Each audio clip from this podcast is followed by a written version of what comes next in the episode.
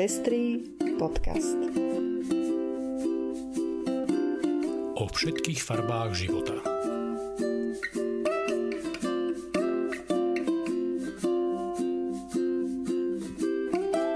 Vítame vás pri 73. vydaní Pestrých správ. Toto sú informácie, ktoré prinášame.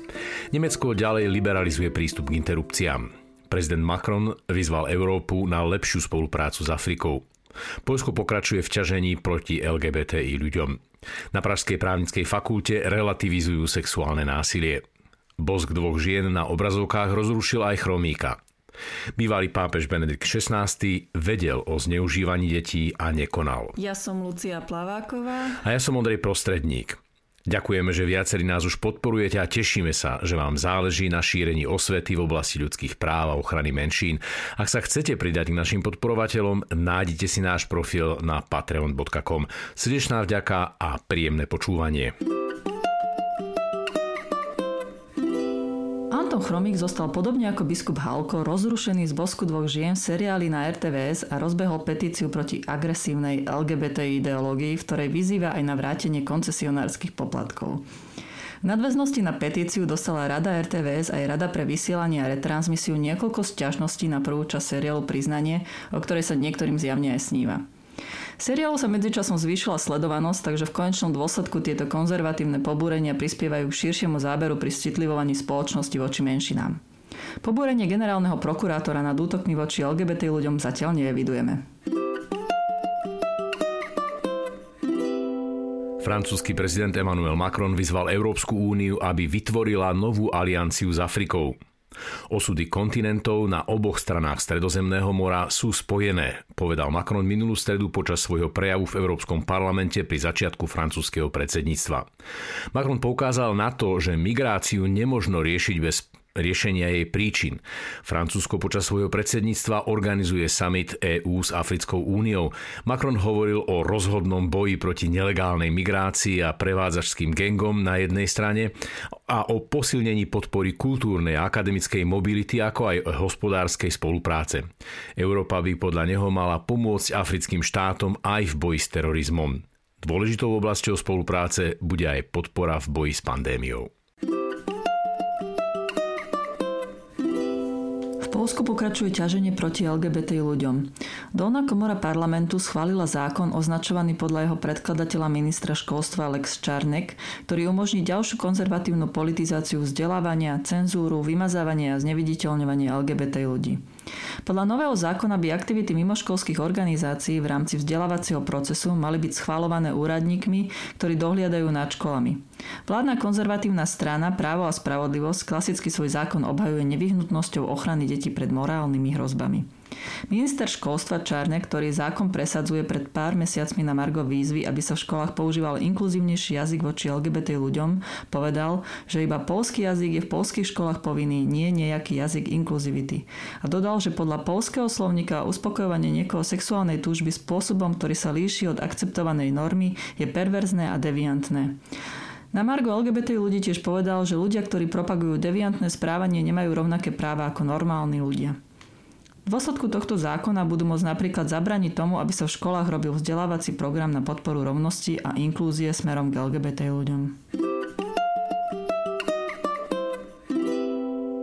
Študentky na Pražskej právnickej fakulte Univerzity Karlovej vystúpili proti používaniu nekorektného jazyka a poukázali na relativizáciu sexuálneho násilia. Vadili im nevhodné reakcie školy na kauzu absolventa a bývalého poslanca TOP 09 Dominika Ferryho. Vymedzili sa tiež voči obsahu prednášky bývalej ministerky spravodlivosti Daniely Kovážovej za ODS na tému ženskej emancipácie. Podľa študentiek Elišky Koldovej a Veroniky Královej na pôde právnickej fakulty odzneli vyjadrenia poškodzujúce jej meno a vysielajúce nevhodné signály smerom k študentkám a študentom. Vedenie fakulty požiadali, aby k téme rodovej rovnosti pozývali odborníkov a odborníčky, ktorí sa jej venujú akademicky a ohradili sa proti tomu, aby vyučujúci na prednáškach spájali občianské a politické postoje žien s frigiditou alebo sa o ženách vyjadrovali ako o beruškách. Právnická fakulta v reakcii na iniciatívu oboch študentiek prislúbila zriadenie platformy pre nahlasovanie sexuálneho obťažovania a zriadi tiež post vlastného ombudsmana. minister spravodlivosti Marko Bušman predstavil návrh zákona, ktorý zlepší prístup žien k interrupciám. V súčasnosti nemecký zákon z roku 1933 lekárom a lekárkam neumožňuje poskytovať ženám bližšie informácie týkajúce sa interrupcií, a to pod hrozbou trestného stíhania. Toto má nový zákon zmeniť. Lekári by mali byť schopní informovať verejnosť o interrupciách bez toho, aby riskovali trestné stíhanie, uviedol Bushman. Kým Nemecko tento dávny prežitok zo svojej legislatívy odstraňuje, tak Anna Záborská sa opakovane pokúša obdobnú úpravu na Slovensku zaviesť. Bývalý pápež Benedikt XVI vedel o zneužívaní detí a nekonal. Vyplynulo to z vyšetrovania katolického kňaza Petra Hulermana, ktorého odsúdili za zneužívanie detí. Bolo to ešte v čase, keď emeritný pápež Jozef Ratzinger pôsobil ako arcibiskup Mníchovskej diecézy. Hulerman dostal podmienečný trest, církev však ponechala v službe a s deťmi pracoval ešte viac ako 20 ročia. Hulermanov prípad je symbolom toho, ako nemecká katolická církev potláčala obvinenie obvinenia zo sexuálneho zneužívania. Vyšetrovania, ktorého výsledky zverejnili vo štvrtok, ukazuje, že o Hullermanovej minulosti arcibiskup Ratzinger vedel rovnako ako o ďalších troch prípadoch sexuálneho zneužívania detí, ktoré sa utajovali. So správou prišla právnická firma Westfall Speaker Fastl, ktorú si najala mníchovská arcidiecéza na to, aby prešetrila obvinenia zo zneužívania v rokoch 1945 až 2019. Cieľom bolo zistiť, či zodpovední konali v súlade so zákonom. Jozef Ratzinger teraz dožíva v ústraní vo Vatikáne a je pápežom, ktorý sa dožil najvyššieho veku. Pri pohľade na situáciu na Slovensku táto správa otvára otázku, či tunajšia katolícka církev niekedy naberie odvahu, aby do svojich archívov pustila nezávislých ľudí, ktorí budú vedieť posúdiť, ako v takýchto prípadoch postupovali slovenskí biskupy. 24. januára do 30. januára bude v slovenských kinách prebiehať filmová prehliadka severských filmov Skandy. Okrem kinosál sa filmy budú dať sledovať aj online. 8-ročník Skandy prinesie aj niekoľko filmov, ktoré sa venujú námetom queer postav. Konkrétne film Utiec, ktorý rozpráva príbeh cesty detského utečenca z Afganistanu, film Tove o fitvarničke a spisovateľke Tove Jansson, ktorá je autorkou a ilustrátorkou mnohých kníh pre deti aj dospelých, ako aj obľúbených komiksov.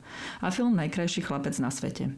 Viac informácií nájdete na stránke skandy.filmeurope.eu. Chcete sa lepšie zorientovať v udalostiach, ktoré predchádzali Nežnej revolúcii v roku 1989?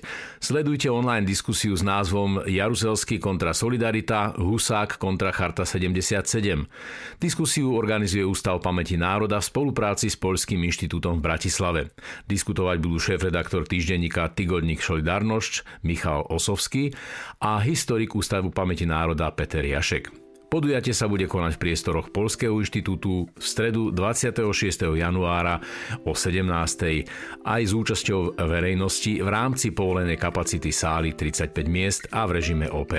Zároveň bude podujatie vysielané online prostredníctvom YouTube kanálu UPN. A to je už všetko z dnešného vydania Pestrých správ. Do počutia o týždeň.